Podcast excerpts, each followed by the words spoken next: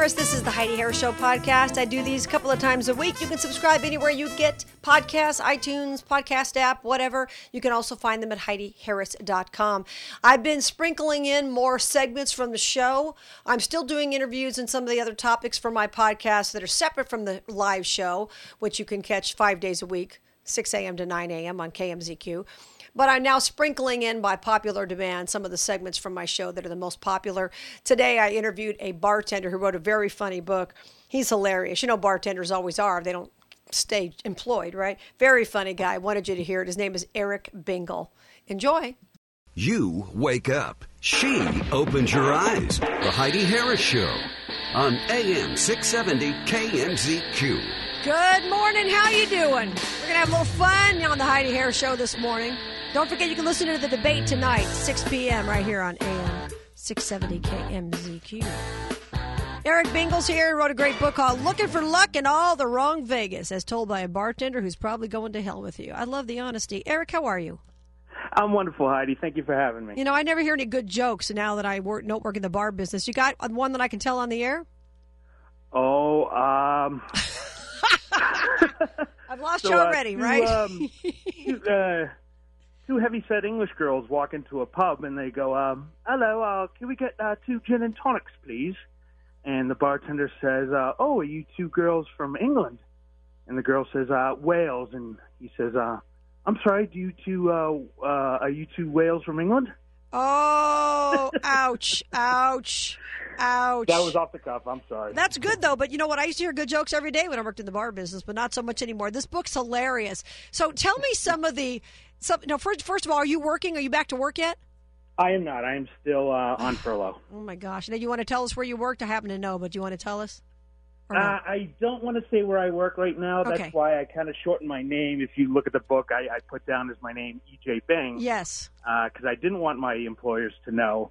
So um, as of right now, I'll just say that I work at a uh, a large uh, hotel on the strip. That, that's had some shootings lately. The, the, many of them Yeah. have. I mean, that doesn't narrow it down very much, does it, Eric? right, right. All right, so so let's talk about some of these funny stories in the book. What's one of the biggest things that, that you see with people? Is it the, fo- the fact that everybody thinks they're unique in their approach to bartenders and whatnot? Is that that that's something I noticed a lot when I was in the business? um, bartenders are, are a different breed. I mean, you really have to have a personality. Yes. Um, uh, looks aside, you know, I mentioned in my book that you know if you're a hot girl, you will have no problem getting a job in Las Vegas. that's true. Um, you know, so for a guy like me, you know, I wouldn't consider myself the best looking guy in the business, but um, I would say that I have a pretty good personality, so that you know that helped me a lot in my career. Yeah, I'm sure you have to have that because people, you know, the reason that people go sit at a bar is because they want a bartender to interact with them, even if they're sitting with somebody else. You know, it's you know, it's like the old joke: quick with a joke or a light of your smoke, you know, all that kind of stuff. But that's true. Absolutely. Absolutely, yeah, and, and, and you know, especially now um, when all these uh, casinos are starting to go to robots, um, you know, bartenders are are, are scared uh, that, and and customers are scared that they're not going to get the uh, the service uh, that they used to get in Vegas. Yeah. How does that work, Eric? We're speaking with Eric Bingle, a bartender who wrote a great book called Looking for Luck in All the Wrong Vegas, as told by a bartender is probably going to hell with you. What's now how does that work? Because I've been out of it since before the robots. Are the robots in the service bar? Do people go get their own drinks? I mean, do the robots wander around? How does that whole thing work? yeah, it, it is a service bar. Um, so when the waitresses uh, uh, go into the service well, they get their drinks from the robot and they go out. So you know, a lot of time is wasted. Um, you know, for the guest perspective, because they're they're waiting for uh, a cocktail waitress inputting these these drinks into a computer screen, and Oh, my you know you have to do one one drink at a time. Whereas uh, a bartender in a service well, we can knock out you know 14 drinks in, in less than a minute. As long as she puts the glasses up right. Believe me, I got trained on that early. I got now. Yes. People, people need to know that uh, the bartenders, uh, if you have never done this, that you have the guns right. One's got the liqueurs in it, one's got the regular stuff in it, and then you've got the. If, but if, if I call like a gin and tonic and then ask for Kahlua and milk, my bartender would give me a look like I'm going to kill you right now. Right?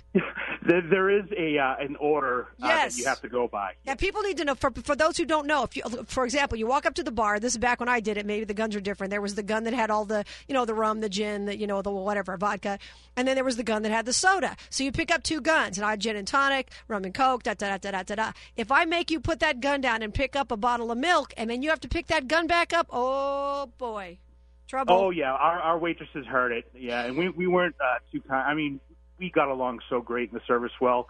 Um, so there was a lot of yelling, but at the end of the day, you know,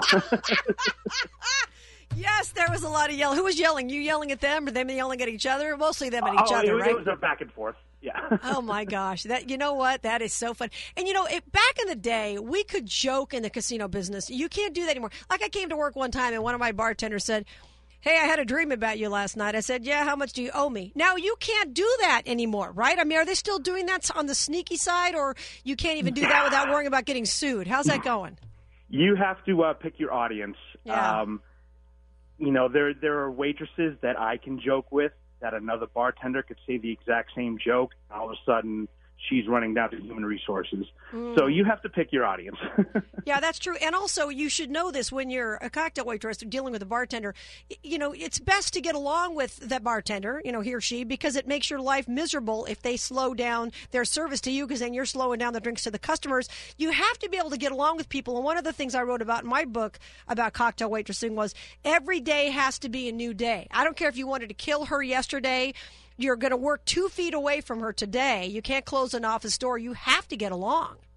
Absolutely, you, you're in close quarters, um, and we rely on the waitress just as she relies on us, because at the end of the day, it's the waitress who uh, tips us out. That's right. That's absolutely true. We're speaking with Eric Bingle. He's got a new book out called Looking for Luck in All the Wrong Vegas. It's told by a bartender who's probably going to hell with you. Tell me some fun stories about celebrities and how, how they sometimes treat bartenders.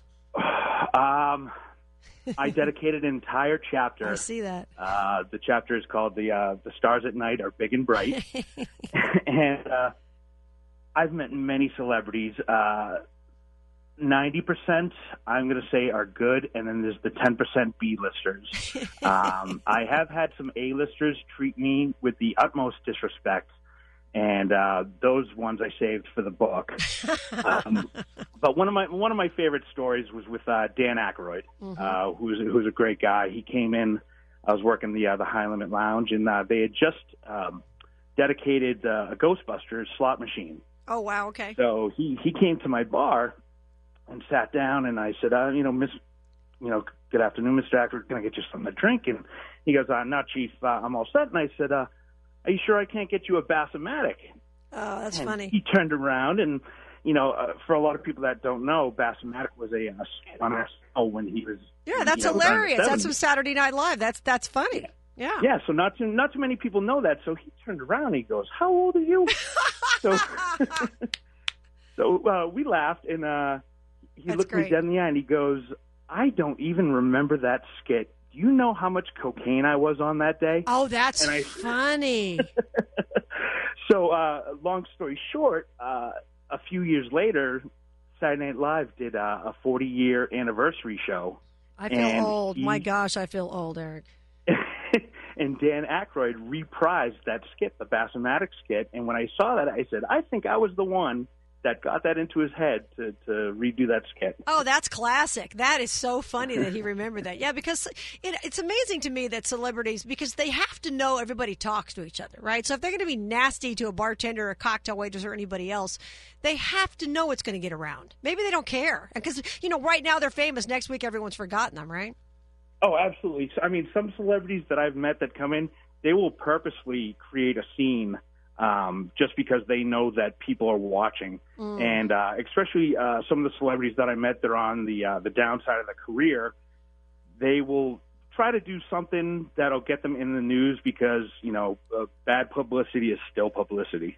Yeah, that's funny. Now, talk to me about the hookers at the bar. This is funny. You got a whole chapter on this stuff. Hookers. A whole chapter on hookers too. Yeah, that's, uh, back in the day. Um, are you aware of uh, the pandering law? Yes. When you were cocktailing, yes.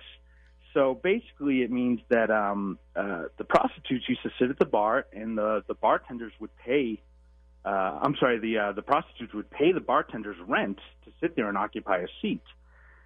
So whenever they would pick up John, go up to the room and come back, the bartender would get a cut of the uh, the prostitutes. That um, see, I did not know that. I never worked at those kind of places. That's incredible uh, that they did that. Now, so so a lot of the same girls would come in every night. Then you'd see them back and forth all night long. Then I guess. Oh, absolutely. I've I've had regulars. I mean, I've had girls. You know, as long as they're not breaking the law at my bar, I didn't care what they did. Um, you know, because it, it it all comes down to he said, she said. You know, um, I know people are in in Vegas to you know sin and have a great time, and right. You know, I will turn a blind eye as long as they're not exchanging uh, their goods at the bar. Um, but I've had prostitutes come back to the come back to the bar after they've come back from a, a room and put a twenty dollar bill at the bar and say, "Hey, that's for you." And I put my hands up, nope, that I am not taking that. Wow. Um, you know, if, if surveillance were to see that, they could, you know, consider that, um, you know, me contributing to uh, to a crime. Oh, they would. So, oh, uh, that's interesting. I oh, never thought about that. Wow, that's that's not, so. What? Okay, so let me let me in on something. So when the bartender, I'm sure you're listening because you have ears that obviously cover the entire bar. So when you are sitting at the bar, what does the hooker say to the guy who walks up to her? What's the what's the first line? Hey, want a party? Uh, you here alone? Um, what do they say? Usually, the first line is, um, "Are you here alone?" And you know, they start talking. And one of my favorites is is the pros- uh, what what some prostitutes will do is they'll pretend uh, that they are a guest, and they'll say that they just got into a fight with their boyfriend, Oh, and brother. they had. And, and it, it's an Oscar performance. I've seen some of these girls uh, put on a sob story um, they lost a lot of money, and then you know all of a sudden the, the guy becomes a knight in shining armor um, because he has no idea. And you know this was one of the reasons why I wrote the book as as a guide to people who who don't know how it goes. You know the backdoor secrets that the, these prostitutes will use um, to get your money. That's interesting too. We're speaking with Eric Bingle, a bartender here in town. That's interesting. I didn't think about that because there are um, obviously there are people who, w- are looking for a prostitute, and then there you know then there's the guy from Omaha who may not have dealt with this before, right? Can you stay with me? I'm going to take a quick break. Can you stay with me, Eric? Absolutely. I want to ask you more about that. The book is called Looking for Luck in All the Wrong Vegas, as told by a bartender who's probably going to hell with you. It's hilarious. I'm Heidi Harris, coming right back. We were just talking about hookers at the bar, Eric, and it's funny. I hadn't thought about this that there are people who, you know, come into town looking for those girls, obviously, and then there are the people who are unsuspecting. And the girls put on this big act to try to get them. I had no idea. I mean, I guess I'm just a sheltered child. I didn't know this. Uh, yeah, it was um, it was eye opening. I couldn't believe the uh, the uh, the amount of work some of these girls will put in um, just to get your money, and uh, you know, even on the dangerous end of the part is uh, you know some of these girls have pimps, and uh, some of these girls will find the married ones, and once they get their phone numbers. Um, you know, they will try every trick in the book, uh, even blackmail, by saying, you know, if you don't give me this Wow. amount of money, I will call your wife. Wow. Wow. So I've seen that before. That's pretty scary. Now, here's one of the funny stories you tell in the book. You said, "It's my birthday. Give me free shots," and you and you say, "Seriously, put a blanking bullet in my head." that is, everybody thinks they get a freebie on their birthday, right? Everybody thinks that um, uh, on their birthday, and I say, you know, as much as I would love to, you know, I know everybody's in Vegas having a good time, but on the other hand, everybody is in Vegas having a good time or celebrating something. So if we were to give free drinks to everybody who did something, we'd be out of business. Like, what is it? Everybody gets a trophy and everybody gets a free shot. Is that what it is? Yeah, absolutely. Yeah. So now, what? Now I know you're out of work right now. Hopefully, you'll go back. Uh, I happen to know where you work, but I'm not going to say it on the air. Uh, so. You know, it's got to be tough for people in your business right now because there, you know, I went to down to a place I used to work a couple of weeks ago, and then one of the bartenders I worked with years ago was getting ready to retire. Just loved this guy, and the entire bar was empty. They wouldn't. The governor had shut everything down. So here's this guy with nothing but the cocktail waitresses that he's serving, but that's not where he makes the most of his money, right? All these machines that are empty. And I asked him, I said, would these machines be, you know, semi full on a Saturday? He said they'd all be full. And this is happening all over town. So what are you hearing from your friends? Um, when this first went down and the bars were allowed to open back up uh, on the strip and they were just working with uh, the cocktail waitresses, um, there were some bartenders that I that I work with that I felt really bad for because I know that uh, they make their money off the guests and they will ignore the cocktail waitresses just because that's where most of our money comes from. So you ha- now have bartenders that have no guests with uh, working with cocktail waitresses who don't particularly like uh, that certain bartender. so you really have to put on the, uh, Wow. the you know the butt kissing uh, to the waitress to to at least make um, uh, you know what un- unemployment was paying you know with the uh, the federal aid you know so a lot of people didn't want to go back to work Interesting. Well, there's payback for you right there. And people should know customarily they're still cocktail waiters are still giving what 10% to the bartenders and then you tip out 20% to your bar backs. Is that how it still is? Um, well, oh, it, it's it's supposed to be twenty percent from the cocktail waitress, Okay. and then it's and, and I mean, like I said, every every waitress is different. Um, some give 30, 40 percent. You know, it all- it all depends on the relationship. Absolutely. And, and my attitude was, and I'm not cheap about it, if I made it, you got it. That's how I felt about it. Uh, and know. it's it's good karma. Yeah, it is good karma. Hey, listen, this is a really fun book. It's been great talking to you. Now, where can people get this book? Uh, you can order it off of uh, my publisher's website, which is Lulu, uh, L-U-L-U dot com. Okay. Um, it's fifteen dollars, Okay. and all proceeds go to me. Thank you. I love go your back to work. honesty. Thank you very much. Hard writing a listen. I've written too. It's hard writing a book, Eric. It's a lot of work to sit down and do it, and then get it published. And when you finally get it, it's such a thrill, right? It, it absolutely is, and I, I have actually you to thank for for my book because um, uh, I originally wrote this book as a blog.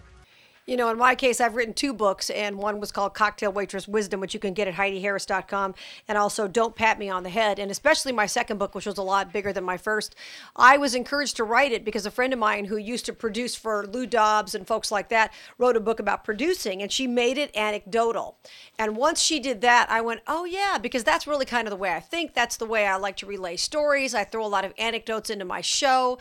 And to me, writing an anecdotal book was a much better way to write about my life and my career. So I'm glad I encouraged Eric Bingle. The book is under the name of EJ Bing, and you can get it at lulu.com at that website. So uh, it was just fun talking to him. Hope you enjoyed that. I'm Heidi Harris. Don't forget you can join me weekdays 6 a.m. to 9 a.m. on AM 670 KMZQ for my live radio show. And you can listen live at a link at HeidiHarris.com. Until we meet again, remember, you were created for a purpose.